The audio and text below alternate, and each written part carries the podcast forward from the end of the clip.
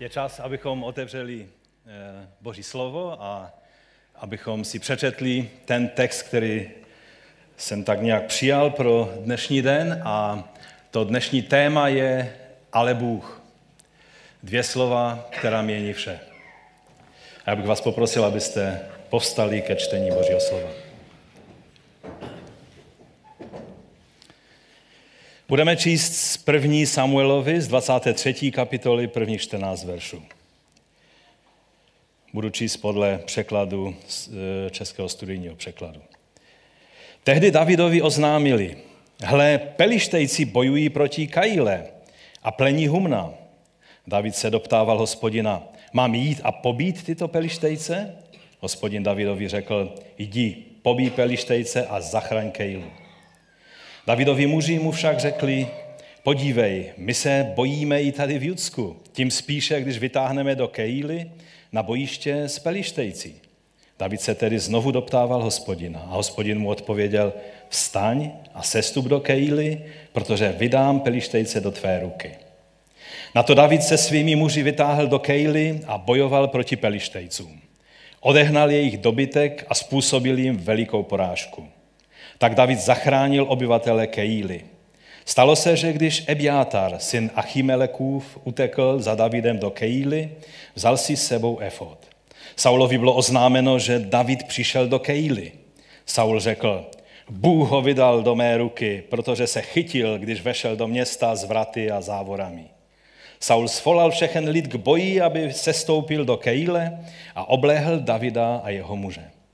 Když se David dozvěděl, že Saul proti němu zamýšlí zlo, řekl knězi Ebiátarovi, přines efot. David řekl, hospodine Bože Izraele, tvůj otrok se s jistotou doslechl, že Saul chce vytáhnout na Kejlu, aby kvůli mě zničil město. Vydají mě občané Kejly do jeho ruky? Sestoupí Saul tak, jak se tvůj otrok doslechl? Hospodine Bože Izraele, oznám to prosím svému otroku. Hospodin odpověděl, sestoupí. Pak se David zeptal, vydají občané Kejly mě a mé muže do Saulovy ruky? A hospodin odpověděl, vydají. Na to vstal David se svými muži, asi 600 lidí, vytáhli z Kejly a chodili, kde se dalo. Když bylo Saulovi oznámeno, že David unikl z Kejly, zanechal tažení. David pobýval v pustině v pevnostech a pobýval v horách v pustině Zífu. Saul ho po celý čas hledal, ale Bůh, ale Bůh, ale Bůh ho nevydal do jeho ruky. Pane, otevři toto písmo před námi, abychom mohli přijmout to, co ty jsi pro nás dnes připravil, aby se to stalo součástí našich životů a našeho následování tebe. O to tě, Otče, prosíme ve jménu našeho Pána Ježíše Krista. Amen. Amen. Můžete se posadit? Ale Bůh. To jsou dvě slova, která mění vše. To jsou dvě slova, která vlastně změnila svět, která znamenala v dějinách průlom k záchraně a ke spáse. Ten úvodní obrázek, nevím, jestli se vám líbí, mně se velmi líbí a děkuji Honzovi, že mi ho pomohl udělat.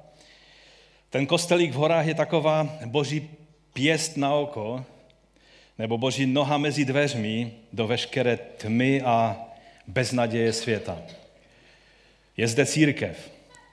Ten kostelí kluci navštívili, eh, tuším, když šli na horu Araráda. Mně se ta fotka, ona je samozřejmě trošku upravená, velmi líbí. Ale Honza mi nabídnul ještě jiný obrázek, který je více o tom, že Bůh říká to své ale uprostřed dnešního světa plného zhonu a nervozity. Prostě zhon městského života, ale Bůh říká své ale. A vlastně se mi líbí oba ty obrázky, protože oba jsou pravdivé, že? James Montgomery Boyce, eh, známý komentátor Bible, napsal toto ve svém komentáři. Mohu to říci jednoduše? Pokud porozumíte těmto dvěma slovům, ale Bůh, zachrání to vaši duši. Pokud si je budete denně připomínat a žít podle nich, zcela promění váš život. A já s ním souhlasím. Case Luty k tomu říká ve své knize, která je právě, ten titul je But God, čili Ale Bůh, ehm, tak říká toto k tomu. Nalevo od slova ale Bůh se v písmu objevují ta nejhorší lidská zvěrstva, která se vyznačují neposlušností a vzpourou. Nalevo od ale Bůh se nachází beznaděj, temnota a smrt. Ovšem napravo od něj potom ale Bůh však čtenáři písma najdou naději, světlo a život. Po božím zásahu se příběh písma stává příběhem milosti, spravedlnosti a práva. Ve skutečnosti se tato věta používá k popisu božího působení téměř v každém velkém biblickém příběhu o spáse. Je to dokonalá věta pro zdůraznění boží milosti na temném pozadí lidského hříchu. Ale Bůh označuje neúnavné, milosrdné boží zásahy do lidských dějin. Učí nás, že Bůh nečeká, až se k němu sami vydáme, ale že jedná jako první, aby dosáhl našeho dobra. Učí nás také o možných důsledcích, kdyby Bůh nejednal. Písmo znovu a znovu ukazuje, že bez boží zasahující milosti, bez těch výroků ale Bůh v Biblii, by svět byl zcela ztracen v hříchu a byl by pod soudem. Amen. Většinou se ta dvě slova ale Bůh nacházejí uprostřed příběhu. Ne na jeho konci, ale uprostřed. Ale je to zlomový okamžik. Abych ušetřil čas, tak jsem tu 23. kapitolu té první Samuelové přestal číst právě u té důležité věty, u té zlomové věty, kde jsou ta dvě slova ale Bůh eh, použita, ale jak jistě víte a znáte písmo, tak eh, víte, že ten příběh pokračuje dál a dál, až k završení tím, že David byl korunovan za krále nad Izraelem a stal se tak nejvýznamnějším králem všech dob a také i prototypem a také i praotcem Mesiáše. Ten příběh pokračuje, kdybyste četli dál tu 23. kapitolu a 24., 25., 6. a tak dále, tím, jak eh, zífejci, to byli takoví lidé, kteří Davida neměli v lásce, oni tajně jednali se Saulem, říkají, David je mezi námi, my ti ho vydáme, prostě přijď tady a my ti ho dáme. Že se u nich skrývá. Někdy byl Saul tak blízko Davidovi v patách, jednou e, tam čteme, že eh, David šel se svými lidmi po jedné straně toho kopce a Saul se svými lidmi po druhé straně kopce. A tak, tak málo stačilo, Saul se snažil obtočit e, svými lidmi Davida a jeho lidi, no ale tak se čirou náhodou stalo, že pelištejci zrovna zautočili na zem, kterou měl Saul eh, chránit, takže Saul musel rychle odtáhnout a Davida nedostal. Přitom, když jej chtěl navštívit jeho přítel, Saulův syn Jonatan, tak čteme, že Jonatan se prostě zvednul, šel za Davidem, navštívil ho, eh, řekl mu povzbuzení od Boha, že bude králem a on, že bude, on Jonatan, že bude druhý po něm. Eh, takhle se za to Jonatan modlil, takhle si to přál. A, a nebyl problém Davida najít, ale Saul ne ho najít. Pak v 24. kapitole se dokonce dozvídáme takový velice zajímavý příběh, určitě to znáte, jak Saul a David se dostali tak blízko sebe, že Saul si takzvaně odskočil na malou, ehm, si ulevit do jeskyně. Nevím, proč to lidé chtějí dělat v jeskyních, pak přijdete do jeskyně a tam všude smrdí, že? No a v té jeskyni tam seděl Saul se svými chlapy. A tak seděli jak, eh, teda David, promiňte, David, seděl se svými chlapy a byli jak myšky. No a Saul tam dělal, co potřeboval a, a David si říká, on je tak blízko, že já mu uříznu kus toho jeho pláště. A tak mu vzal kus toho pláště. Znáte ten příběh. Tak blízko byl. Ale nesáhl na e, Saula jako na pomazaného božího. Podobná situace se stala ještě jednou v 26. kapitole. A tam zase mu vzal, že všichni spali, včetně strážci a generálové Saulovi, všichni spali. A tak David mu vzal jeho kopí a jeho, jeho pohár. No a to se může stát jen v judském pohoří, protože vy jste na jednom kopci a ten druhý je na druhém kopci, ale mezi vámi je půl dne cesty, takže můžete mluvit spolu, ale k sobě se nedostanete. Takže pak eh, se takhle vybavovali. Znáte to, jsou to fascinující příběhy. Prostě Saul se snažil ho dostat, ale nedostal ho.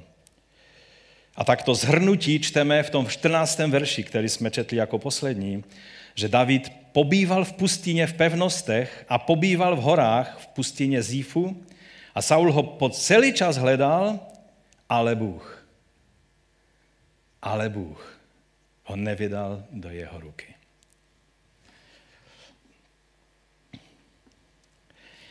Takže, eh, jak jsem už řekl, většinou vždycky, když čteme nějaký příběh, tak čekáme to vyvrcholení, to vítězství na konci eh, toho příběhu, že?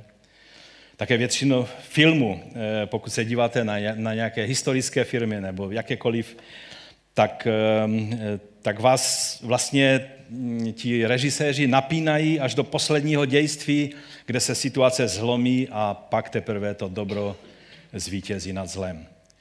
To je v případě filmu, na které se dívám já. Já se nedívám na filmy, kde zlo zvítězí nad, nad dobrem, protože takové temné filmy ne, nemá smysl se na ně dívat, že? Proč bych se díval na něco, co, je, co nekončí dobře. A, ale v životě s Bohem to je jinak. Téměř vždy to je tak, že uprostřed toho všeho zlého, té tmy, té beznaděje, najednou čteme tu kratičkou větičku nebo, nebo to, to, eh, ta, ta dvě slova, ale Bůh.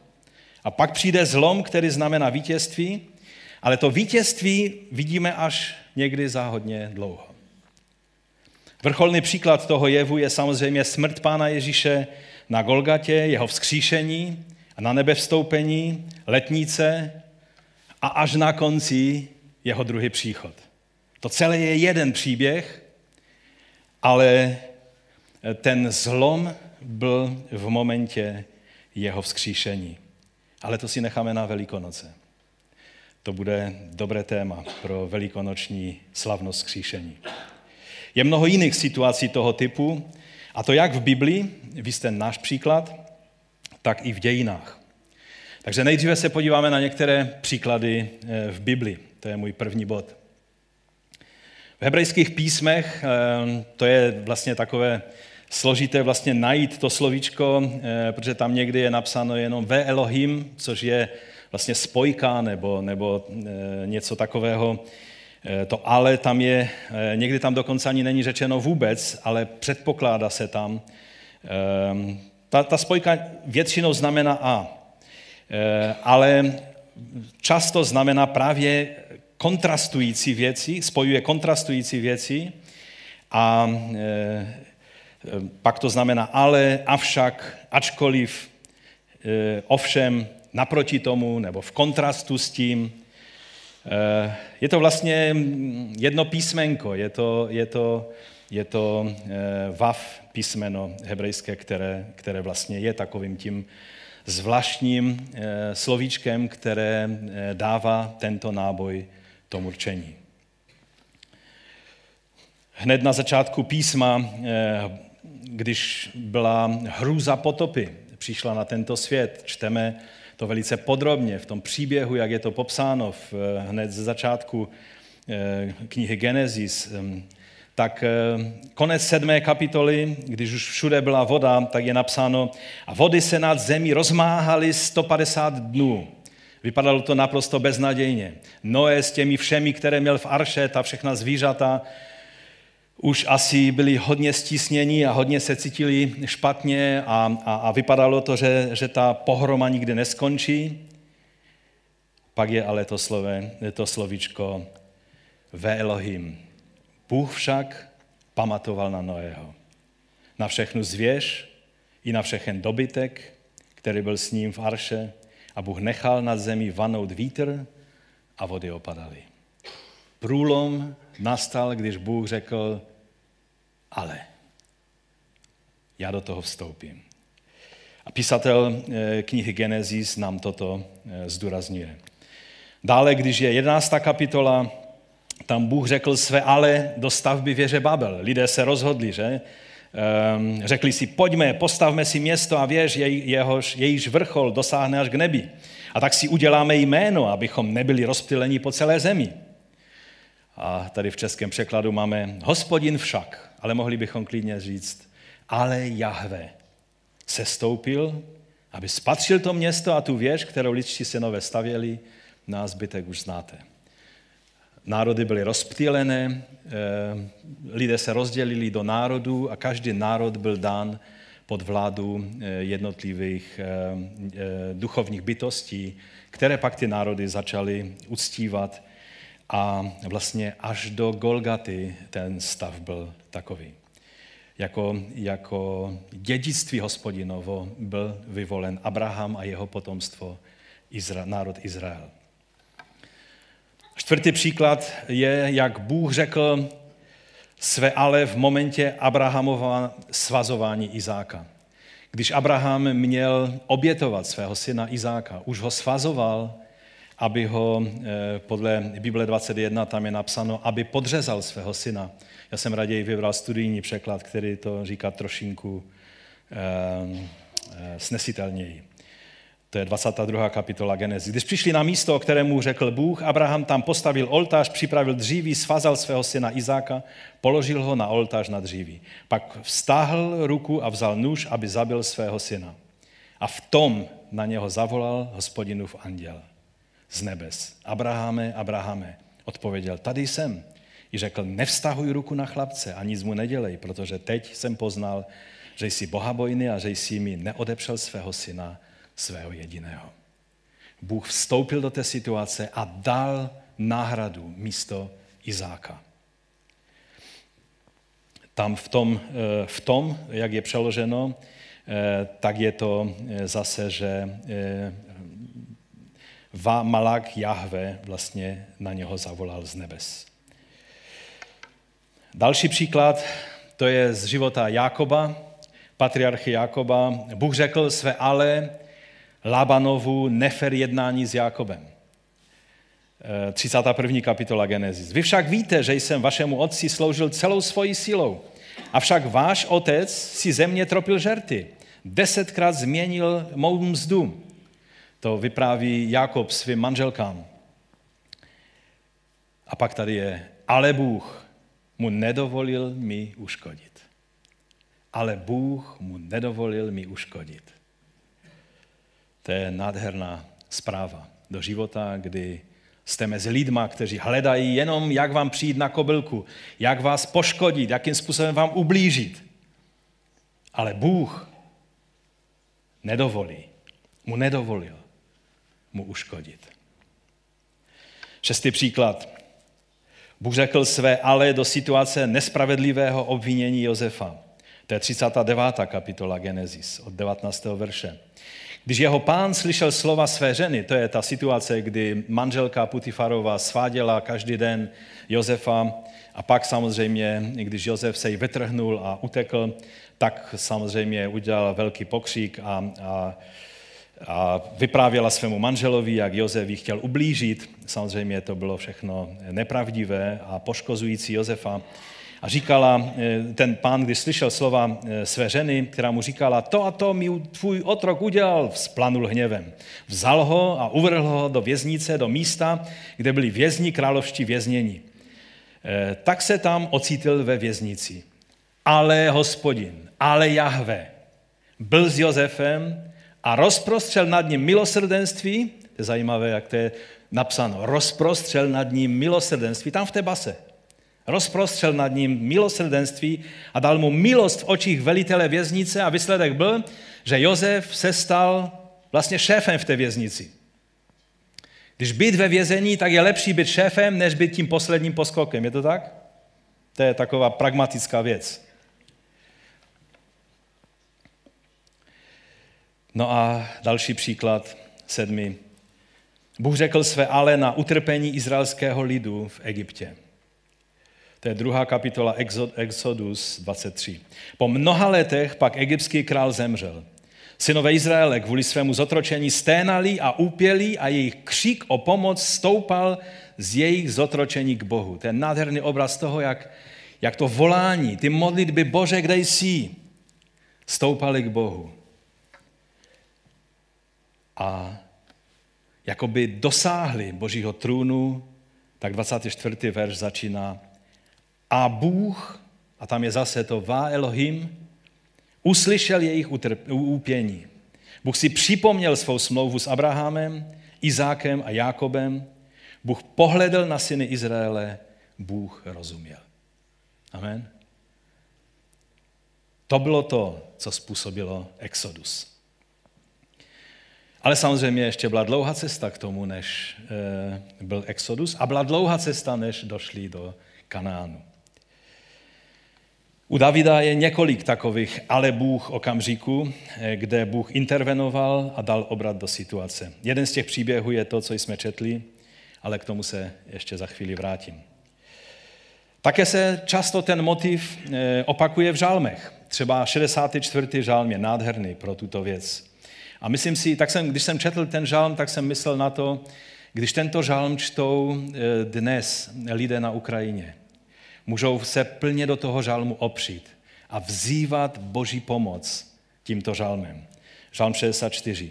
Pro vedoucího chvál Davidu v žálm. Slyš Bože můj hlas, když naříkám. Ochraň můj život před hrůzou z nepřítele. Skryj mě před piklemi zlovolníků, před srocením činitelů nepravosti, kteří si nabrousili jazyky jak meče, napěli své šípy jedovatých slov, aby z úkrytu stříleli na bezúhonného. Náhle na něj vystřelí a ničeho se nebojí. Utvrzují se ve zlé věci. Počítají, že skryjí své léčky. Říkají, kdo nás vidí. Obmyšlejí zvrácenosti. Přivedli jsme eh, k dokonalosti vypracovaný plán. Nitro člověka i jeho srdce je hlubší. Bůh však, ale Bůh, va Elohim, na něj vystřelí šíp. A náhle budou porážka sama. Jejich vlastní jazyk je přivede k pádu. To je dobré zaslíbení. Jejich vlastní jazyk je přivede k pádu. Vyhne se jim každý, kdo je uvidí. Všechny lidi pojme bázeň. Budou dosvědčovat Boží skutek a porozumí jeho jednání. Spravedlivě se bude radovat hospodinu a bude v něm mít útočiště. Všichni lidé přímého srdce ho budou chválit. Amen. Aleluja. Žálm 66 pár veršů. Pojďte, slyšte, všem bojícím se Boha budu vypravovat, co učinil mé duši. Volával jsem k němu svými ústy, na jazyku jsem měl jeho chválu. Kdybych viděl ve svém srdci nepravost, panovník by mě nevyslyšel. Avšak Bůh slyšel. Ale Bůh slyšel. Věnoval pozornost hlasu mé modlitby. Má smysl se modlit? Avšak Bůh slyšel. Věnoval pozornost hlasu mé modlitby. Požehnaný Bůh, který nezamítl mou modlitbu a neodňal mi své milosrdenství. Amen. No a žálm, který už tady ale četl, 73. To je žálm, který nádherně ukazuje tuto věc a já přečtu jenom e, několik veršů, ale my jsme ho vlastně četli celý. Koho mám na nebesích? A jsem-li s tebou, nemám na zemi zalíbení. Mé tělo i mé srdce chřádne. Bůh je však ale Bůh, Va Elohim, navěky skálou mého srdce a mým podílem. Hle, kdo se vzdalují, zahynou. Zničíš každého, kdo je ti nevěrný. Co se mě tyče, boží blízkost je pro mě dobrá. Učinil jsem si útočiště v panovníku hospodinu, abych vyprávěl o celém tvém díle. Mohli bychom pokračovat mnohými žalmy. Také 35. žalm, už jsme ho na poradě, i myslím, že nejednou četli, jako žalm, který, který doporučuje každému, kdo se modlí za Ukrajinu, ho číst. A číst to s pomyšlením, že skutečně je to žalm, který volá o božím zásahu. I v Novém zákoně jsou taková místa. My se k tomu o velikonocích možná dostaneme eh, trochu konkrétněji, ale jen, jen tak eh, pro, pro příklad, eh, Bůh řekl své ale na postoj apoštolů k pohanu. Když apoštolé tak nevěděli, co si počít s pohany, kteří se hlásili k eh, evangeliu, tak víme, že najednou čirou náhodou Petr měl hlad, byl na střeše a měl určité vidění. A pak v desáté kapitole, v 28. verši, Eh, je, když káže u Kornelia. I řekl jim, vy víte, jak nezákonné je pro židovského muže připojovat se k člověku z jiného národa nebo ho navštěvovat. Jeho ani napadlo, jak je uráží, že? tím svým úvodem kázání. Ale mě Bůh ukázal. Ale Bůh do té situace vstoupil a ukázal mi, abych žádného člověka nepokládal za poskvrněného nebo nečistého. Toto boží ale, které řekl, které ukázal, a musel mu to třikrát ukázat, že Petr měl Langelajtung trošku v té věci, tak eh, to bylo to, co způsobilo, že dnes my tady sedíme, máme nohu přes nohu a užíváme si boží milost a přitom jsme z pohanských národů. A máme podíl na izraelské mesiáši, protože Bůh řekl své ale. A apoštole, i když zdráhavě, to přijali a pochopili. Amen. A pak také Bůh říká své ale na to, když jsme v pokušení a On nám dává sílu skrze Ducha Svatého obstát. Je to 1. Korinským 10.13. Jak vidíte, nezmocnilo se vás pokušení, které by pro lidi nebylo běžné. Jestli prožíváš pokušení, věz, že miliony dalších lidí prožívají, prožívají podobné pokušení. Prožíváš těžko, těžkosti, mnozí lidé možná tady v tomto sálu prožívají stejné nebo horší těžkosti, jak prožíváš ty. Není to nic neobvyklého. Ale co je důležité, je to boží ale do té věci. Ale Bůh. Ale Bůh je věrný. Rozumíte? Ale Bůh je věrný. Nedovolí, abyste byli pokoušeni na své možnosti. Uprostřed zkoušky, ne až na konci, uprostřed zkoušky je ten zlomový ale moment. Uprostřed zkoušky vám poskytne východisko, abyste mohli obstát. Jak jsem řekl, dějou se ty ale momenty i v dějinách. Eh, a tak to je můj druhý bod. Boží ale v dějinách. Všude v dějinách najdeme takovéto momenty. Napoleon sice údajně řekl, že Bůh je vždy na straně nejtěžšího dělostřelectva, čili kdo má větší armádu, tak Bůh je na jeho straně. Eh, naštěstí Napoleon neměl pravdu. Třeba hned u Waterloo se to potvrdilo. Vždycky, když jsem byl v Bruselu, tak jsem rád šel se podívat na, na to místo i do toho muzea eh, bitvy pod Waterloo taky do toho kostelíka, který tam je, kde se generál Wellington modlil před celou noc před tou rozhodující bitvou. U Waterloo se, ukaz, nebo Waterloo se ukázalo, že 160 anglických kanonů eh, překonalo těch 250 francouzských kanonů. Čili spolehat na sílu a velikost své armády je zradné. Musíme pamatovat na to, že je taková rovnice, Bůh plus jedna je vždy většina. Rozumíte? Vezměte si příklad takového božího ale eh, v druhé světové válce. Hitler šel od vítězství k vítězství, najednou celá Evropa hleděla na jednotky Wehrmachtu, jak pochodují pod pařížským vítězným obloukem, možná s výjimkou Británie, vše šlo jako po másle. Pak v červnu 1941 přišla řada na německého spojence, tehdejší sovětský svaz, eh, akce Barbarosa a za krátkou dobu byl Wehrmacht u Moskvy. Pak ale Bůh řekl své ale. 7.12.41 Bůh vtáhl do války spícího obra Spojené státy a to tím, že nechal fanatické Japonce zautočit na Pearl Harbor na Havajích. No a to byl dostatečný budiček pro toho spícího obra. A pak přišla masivní americká pomoc Sovětskému svazu, bez které by Sovětský svaz v životě nevyhrál tuto válku.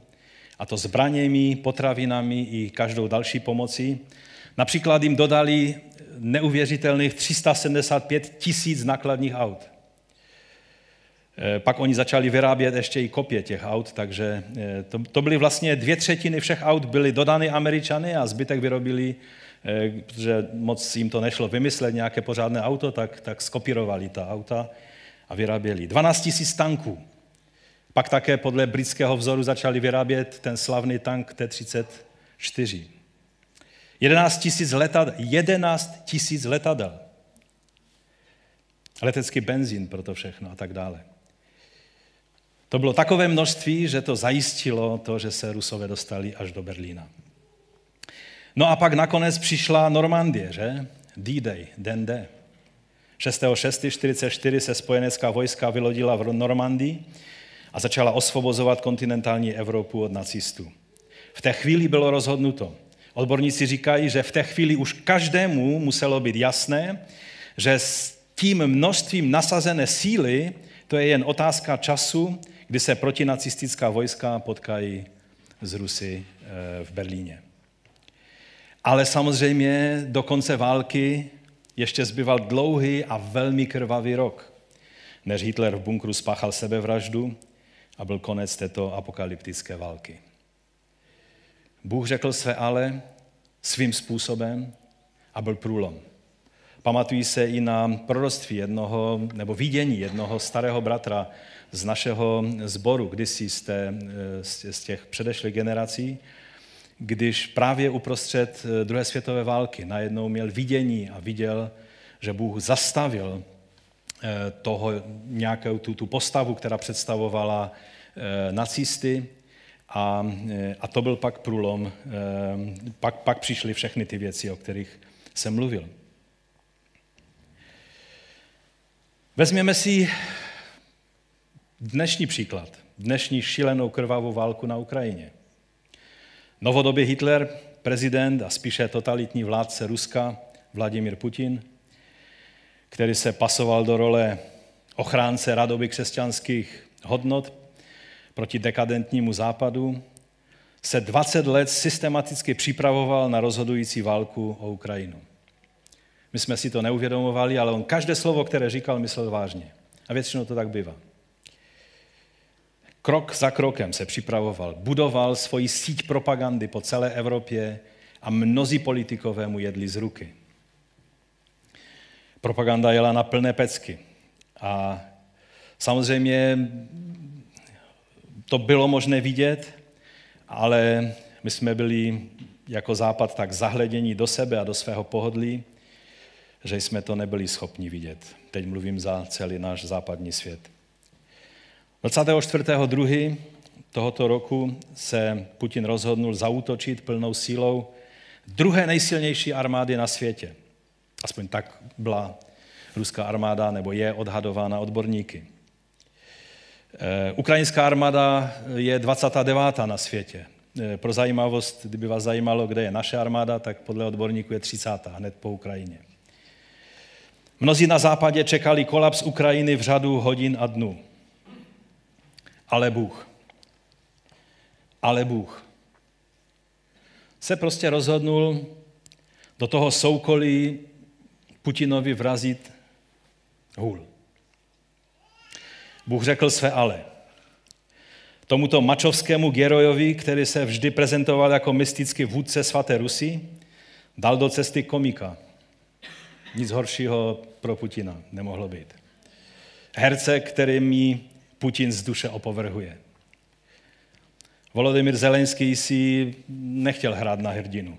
Chtěl jen svoji zemi očistit od korupce. To byl důvod, proč šel do politiky. Moc se mu to nedařilo, ale, ale snažil se. No a pak přišel den, kdy se musel rozhodnout. Nechá se evakuovat američany při vidění ruského blitzkriegu, který plánovali? Jeho odpověď byla, nepotřebují evakuaci, ale munici. Ta věta přejde do dějin. No a z komika se vykloubal nový Churchill naší doby. No a zbytek už víc jak měsíc sledujeme se zatajeným dechem a snažíme se pomáhat, jak umíme. Velmi hezky to řekl nám dobře známý ekonom a filozof Tomáš Sedláček. On to psal pro hospodářské noviny, článek, který se nazývá Kdo zlo vyvolává, zlo jej posedá, nebo jaro ve stínu války. Bylo to psáno 25. března. Cituji. Putin se stal otrokem své války. Co mělo posloužit jeho posílení, vede ke zkáze. Není způsob, jak může tuto válku vyhrát. I zde došlo k prohození roli. Z komika Zelenského, kterého si chtěl Putin dát k snídaní, se stal světový hrdina jako vytažený z bájí a mýtů. A z Putina, toho kdysi respektovaného politika, se stal nenávistný oteklý šašek s atomovkami za páskem a retorikou zamrzlého, uraženého puberťáka. Putin povolal ke svým službám zlo a skřety mytického kalibru a během několika dní se jimi sám stal. V boji s domělým nacismem a zlem sám se skutečným nacistou a zlem stal. No, myslím, že to lépe nejde napsat. Za třetí, Davidovo ale versus Boží ale. Víte, v Biblii totiž jsou dvě věci, které jsou jako v takovém napětí. E, jakoby zdánlivě stali proti sobě. Je to boží suverenita na jedné straně a svobodná volba člověka jako božího obrazu, který má možnost se svobodně rozhodnout na straně druhé. Minulou neděli měl Honza eh, kázání na téma oné lidské iniciativy nebo toho eh, lidského ale. Byl to příběh, kdy David našel eh, město Sikla, které bylo jeho sídlem mm, spálené, dobité Amalekovci. A pak tam byla ona věta, kterou Honza zdůraznil, to je ve 6. verši 30. kapitoly 1. Samuelovi. Ale David se posilnil v hospodinu svém Bohu. Jak by dopadla ta situace, pokud by David neudělal tento krok víry? Přemýšleli jste nad tím? Já doufám, že ano. Dokážeme si to představit. Ten stejný princip vidíme i v první části toho dnešního příběhu, který jsme četli. To je ta situace ve městě Kejla. David se dozvěděl, že pelištejci plení humna v Kejle, pán mu řekl, že tam má jít se svými muži a že má osvobodit Kejlu od těchto najezdníků. Jeho muži sice váhali, neměli moc odvahu tam jít do otevřeného boje, ale David se ujistil, že je to boží vůle a pak šli a vyhnali nepřítele z Kejly. Saul se o tom dozvěděl, že je David v Kejle a velmi se zaradoval. To je sedmi verš té kapitoly, co jsme četli. Saulovi bylo oznámeno, že David přišel do Kejly. Saul řekl, Bůh ho vydal do mé ruky, protože se chytil, když vešel do města s vraty a závorami. Všimněte si, že všichni mají plná ústa Boha, ale jen jeden měl skutečné slovo od pána a to nebyl Saul to byl David. Že? Mnozí lidé si berou Boha do úst. Že on zaštítí jejich boj. I Putin si bere Boha do úst, to byste nevěřili. Jak komplexní je jeho teologie. Zkuste si něco na, ten, na to téma přečíst a budete zhrození. Jen to, že se někdo zaštiťuje Bohem, ještě neznamená, že je Bůh na jeho straně. Amen. Pak je ale velmi důležité pochopit to, co se tam stalo. To je od desátého verše. David řekl, hospodine Bože Izraele, tvůj otrok se s jistotou doslechl, že Saul chce vytáhnout na Kejlu, aby, měl, aby kvůli mě zničil město. A teď se ptá, vydají mě občané Kejly do jeho ruky? Sestoupí Saul? Měl dvě otázky. Vydají a sestoupí Saul tak, jak se tvůj otrok doslechl? Hospodine Bože Izraele, oznám to prosím svému otroku. A hospodin odpověděl velice lakonicky. Vůbec se mi to nelíbí, jakým způsobem Bůh tady odpověděl. Sestoupí. A pak David se zeptal, a vydají občané Kejli mě a mé muže do Saulovy ruky? A hospodin odpověděl, vydají. Žádné povzbuzení, nic, jenom prostě taková lakonická věta. Představte si, že věčný a neměnný Bůh vyškl svůj výrok, své slovo. Sestoupí a vydají. Ovšem pak čteme, že David na to slovo od pána zareagoval. Jak? Řekl si, no suverénní Bůh, jehož slovo se musí stát, promluvil a proto mi nezbývá, než se tomu poddat a čekat na Saula. Takhle zareagoval? Mnozí křesťané takhle reagují v takových situacích. No když to pán řekl, že to se stane, tak už to asi nejde změnit. 13. verš. Na to vstal David se svými muži, asi 600 lidí, vytáhli z kejly a chodili, kde se dalo.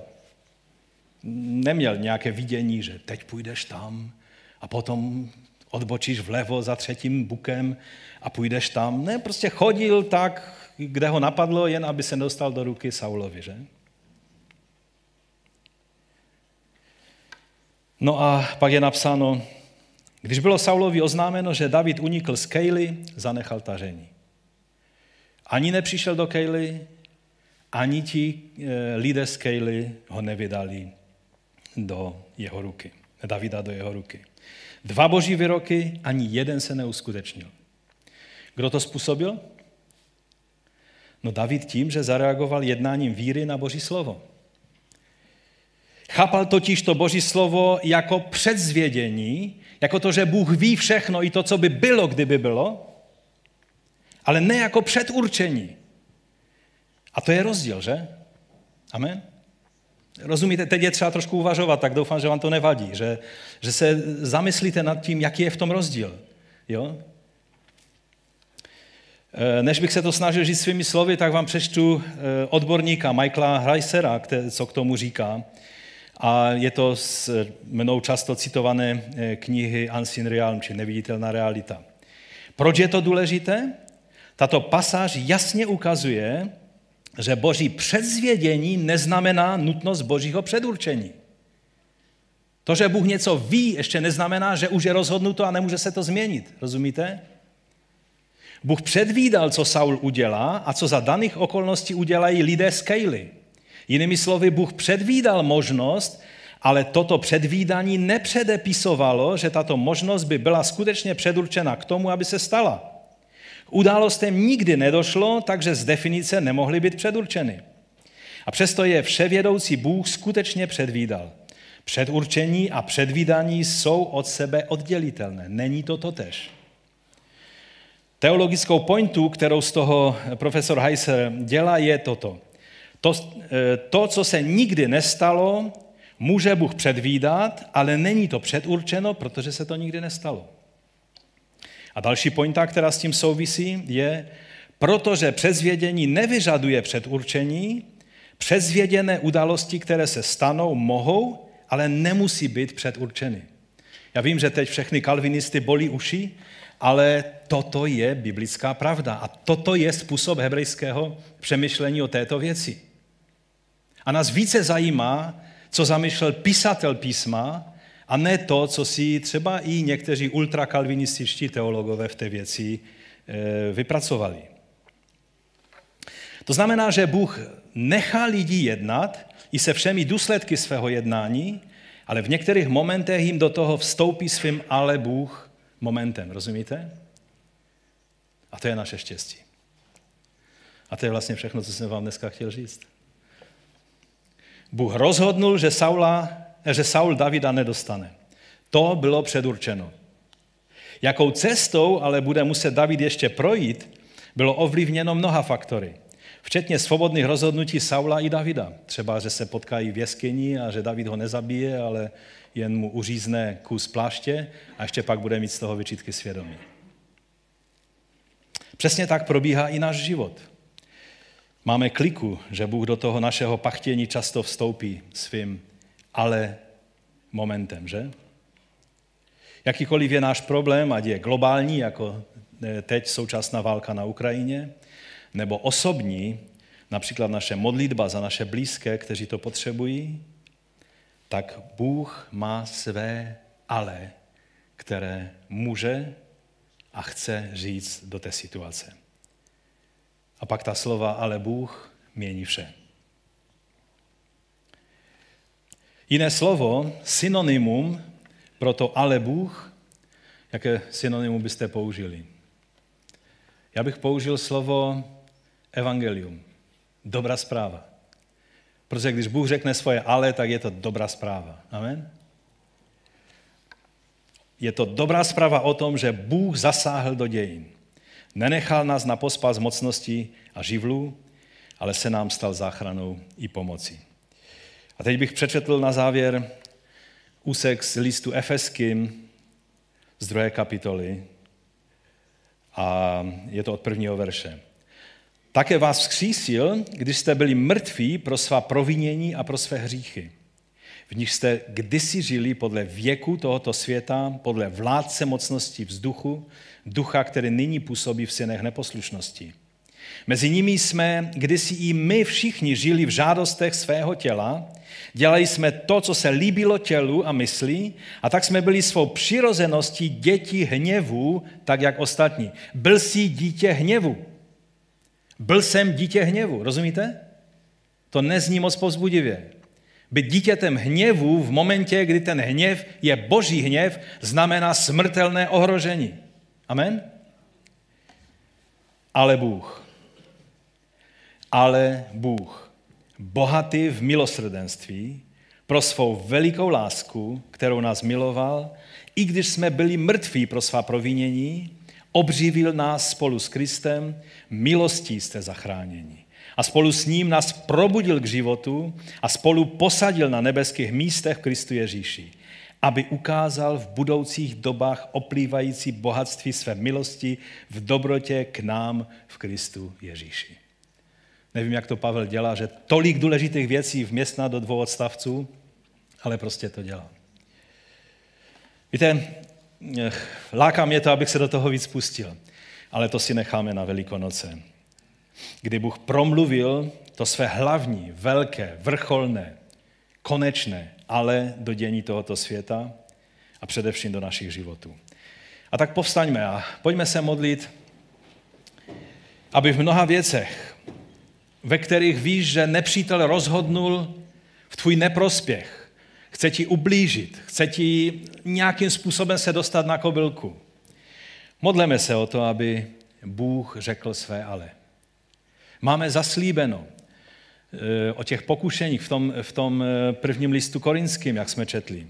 A proto na základě toho zaslíbení pojďme se modlit nyní. Modleme se i o boží ale do té situace, ano, Bůh řekl velice silné ale tím, že zrovna teď tam je na Ukrajině politik eh, ražení Volodymyra Zelenského, Myslím si, že je překvapením nejenom pro nás všechny a pro všechny politiky světa, ale také i pro samotného Vladimíra Vladimiroviče Putina.